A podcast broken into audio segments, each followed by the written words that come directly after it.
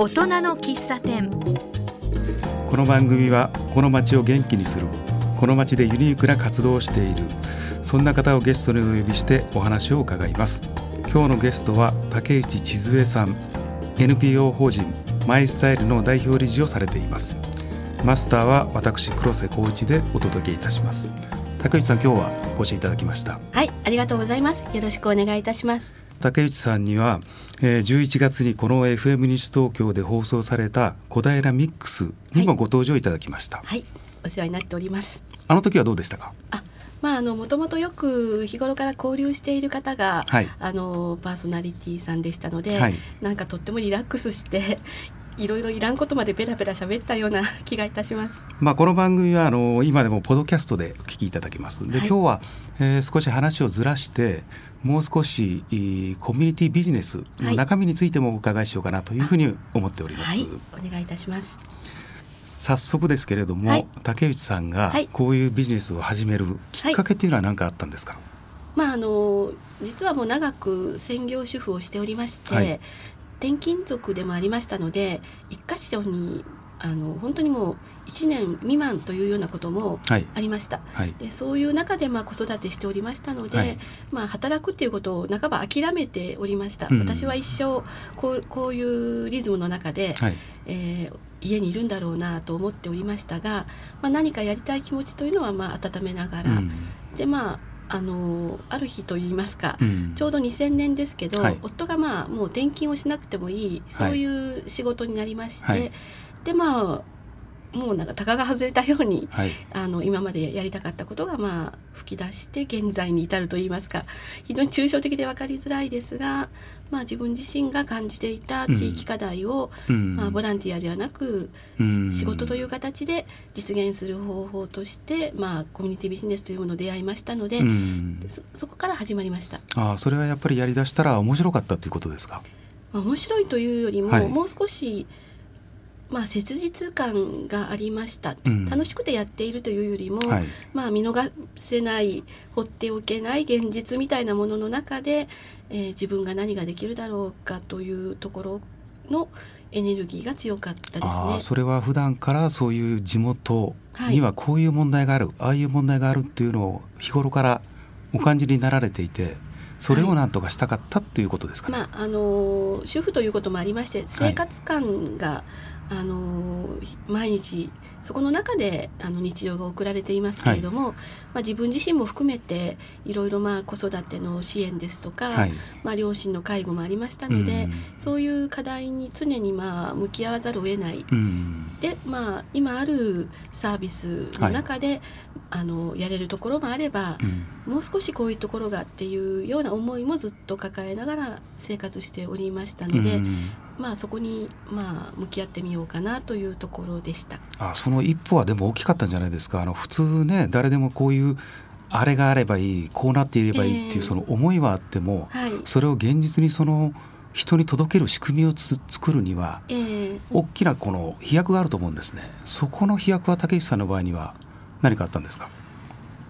まあ一生私は専業主婦だと思いながらも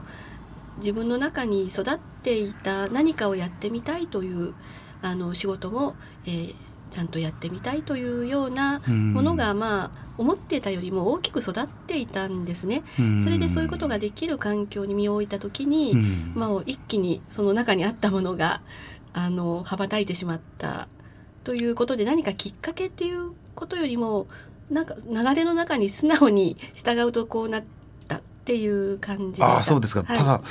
それは多分あの僕想像するに結構大きな何かがあって、えー、あのお話伺ってると、はい、竹内さんは、えー、今治のご出身。あそうです。はい。で今治っていうのはあの村上水軍の本拠地で、えー、そうですね。えー、村上海賊の娘っていうですね 大変ヒットしました。小説があるんですけれども、はい、有名な小説あの家にはそういえば夫が読んで置いてありました。あそうですか、はい、女性が強いというような地域からはあるんですか？女性が強いというよりもまあ今治の町全体に、はい、まあ、私みたいな人がたくさんいる町というそんな印象です。あそうなんですまあ、やりたいことをあの誰かリーダーシップ強く発揮して引っ張っていくっていうよりもめいめいが好きなようにやってて気が付くと街でいろんなことが起こってる今外から眺めているとそんな街だなということがよくわかります。あそうですか、はい、まあ、そういう土壌がおそらく武井さんの中にあったということなんでしょうね。まあ、もともとあの商店街生まれ商店街育ちなんですね。あそうですかでさらに、まあまあ、親戚一同を見回すと、はい、起業してる人だらけです。あそうなんですか、はい、あまり普通にお勤めをして勤め上げたっていう人はいませんね。就職しても何か自分で始めてしまうなん なんとなくそういうまあ DNA が流れているという感じはいたします。一国一城の目指すというかそういう感じなんですかね。いやあまりあのそういうポジションを目指すというよりも自由でいたいっていう気持ちが多分強いんじゃないでしょうか。あ例えばどういうことをされてるんですか？まあもともともうあの両方の祖父がですね小さな企業の中で地域に雇用を生んでいる、まあ、昔ですから鋳型の鋳物工場ですとかあるいは紡績の工場ですとか、まあ、そんなようなことを起こしながら、はい、まあ、0から1で近所の人たちはそこでお仕事もされてい。るっていう、まあ、小規模なものをやっていたりとかですね数十年続いてるんじゃないでしょうか。それはやっぱり土壌として大きいでしょうね。えー、身近な人がやってると小さいなが、時からそう見てるわけですよね。だから何か決まったお金が決まった感じでちゃんと入ってくるっていうような 暮らしではなくありませんでしたので。なんか小さな頃から家の売り上げを気にしてましたね。ああそうですか。小学生ぐらいからうちは今売り上げいくらなんだとか利益は何割 どれぐらいの割合なんだとか母に聞いてましたね。あそうですか。なんか変な子って言われてましたけど。まああの僕なんか普通のサラリーマンなんですけれども、えー、普通の会社員やってるとどうしてもそのなんて言いますかねあの会社の経営そのものは人事のようになるところあると思うんですよね。で自分の仕事だけに集中して、えー、でそれが逆にそういう小さい時から会社全体の仕組みを見て、えー、まあ、要するにそのビジネスプラン全体ですよね。そうですねあなのでまあ、何か自分が基盤がなくなった時でも、はい、まあ、なんとかなるんじゃないかなっていうなんか言われのない楽天的なあの考えはありますね。ああそれはただあれですね。言われがないというよりも小さい頃からもう身に染みてるものになってるんでしょうね。まあ、そういう暮らししか知らなかった。むしろあの普通にさあのお勤めをしていてっていう暮らしは結婚するまでありませんでしたね。でそういう中で、えー、始められたのがこのコミュニティビジネス、はい、ということですね。はいでコミュニティビジネスっていうのはそもそもどういうものかっていうのを簡単に説明してよろしいですか？なるほど。あのまあソーシャルビジネスということが、はい、まあよくそれは聞かれた方も多いかもしれませんが、何らかの社会貢献性のあるビジネスですけれども、はい、コミュニティビジネスはそこの中のより地域に密着した、うん、あの課題解決をしていこうとするビジネスですね。何か自分の中で育っている何かをややりたいという気持ちに、うん、まあ素直に耳を傾けているうちに、うん、自分らしく働くための仕事作りっていったことに、まあ、思い至ってさらに調べていく中で、まあ、コミュニティビジネスという言葉が出会って、うん、まあ、これが私がやりたかったことの名前なのだというようなそんなプロセスでした。今されてるこの LPO 法人は、はいそういう起業される人を指南する、はい、うん。まあそのむしろ共にっていう形の中であの私は環境を整えていくから、はい、そこの中でやりたい人をよりやりやすくするように、うん、でまあ一緒に走っていきましょうみたいな。そんなイメージですね。仲間仲間として一緒にやってそうですね。例えば最近の、はい、そういう起業した人の例なんかありますか？ちょうどですね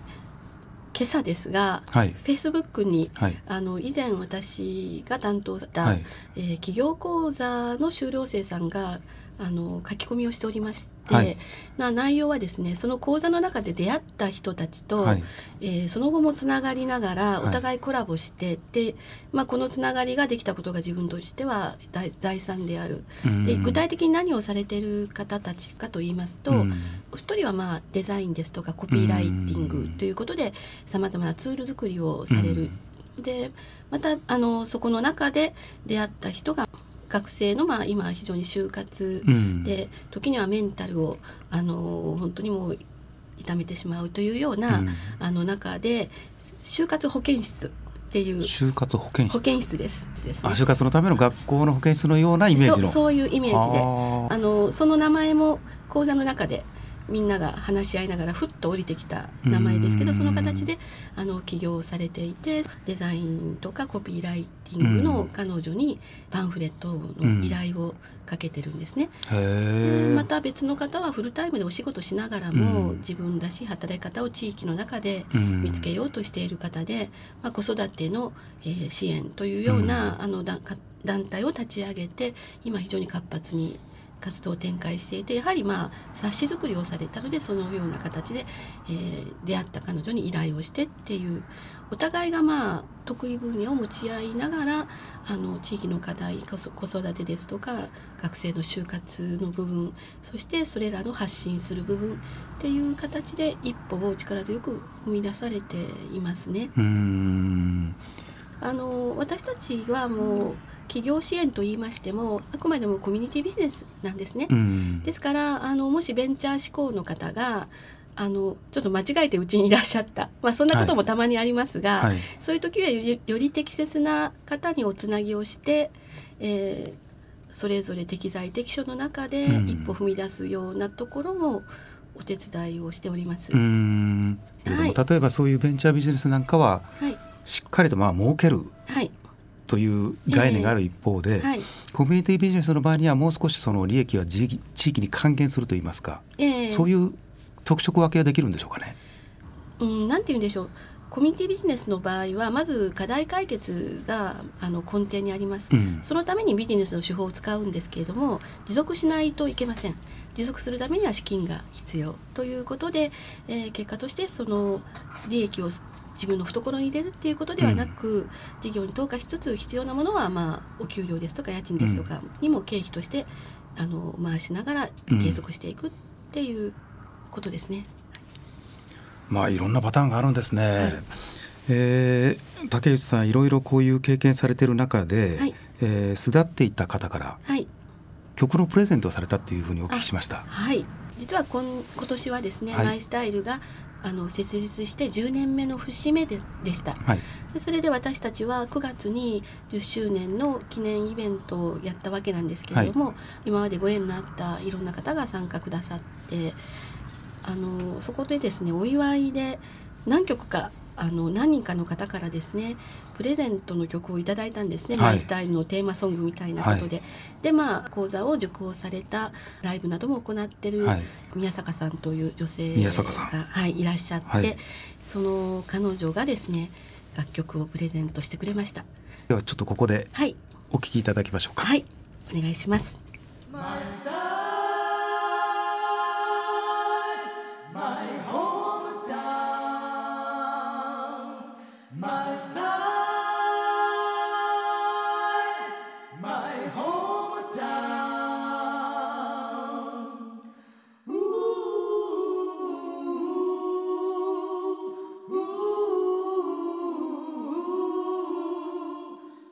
めく夢生ま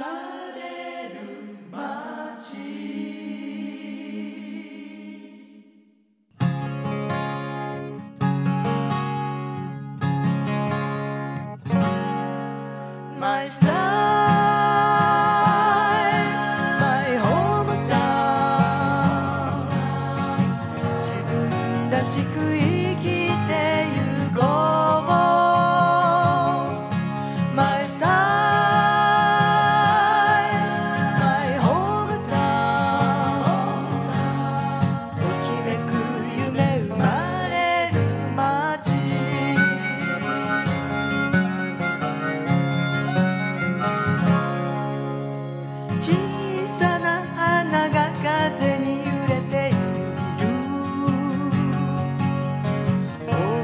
大きな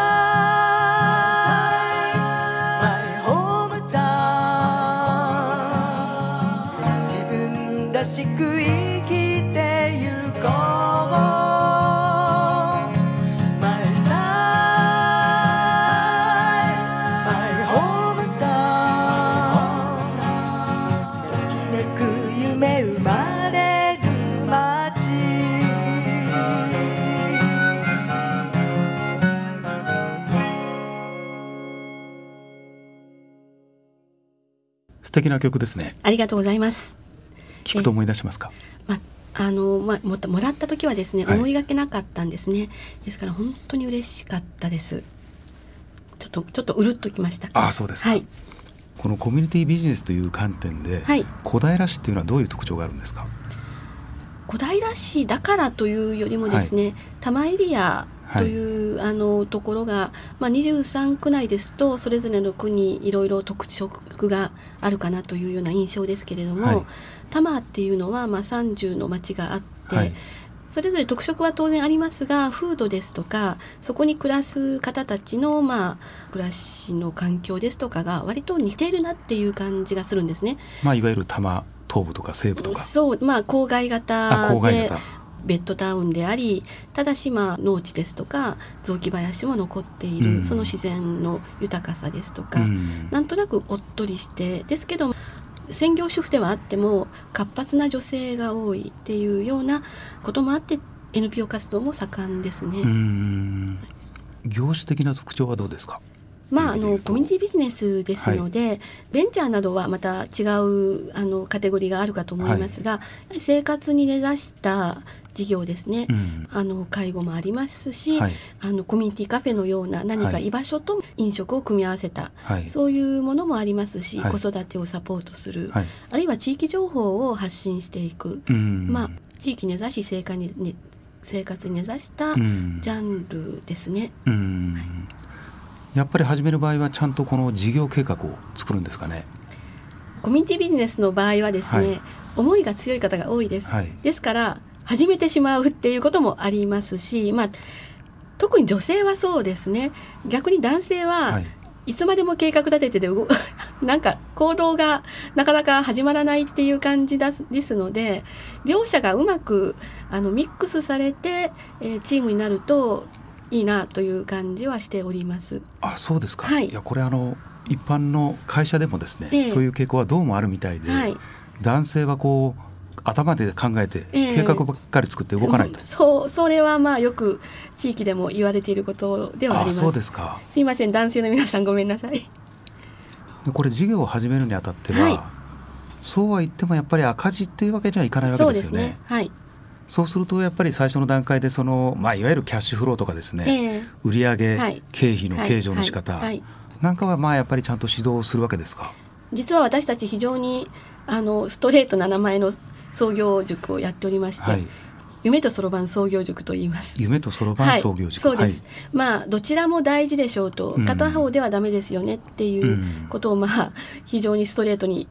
名前に入れてるんですね。うん。どうしてもあの重い先行でうん。走り出してしまう、うん。とりあえず最低限のあの管理業務はやっておりますけれども、うん。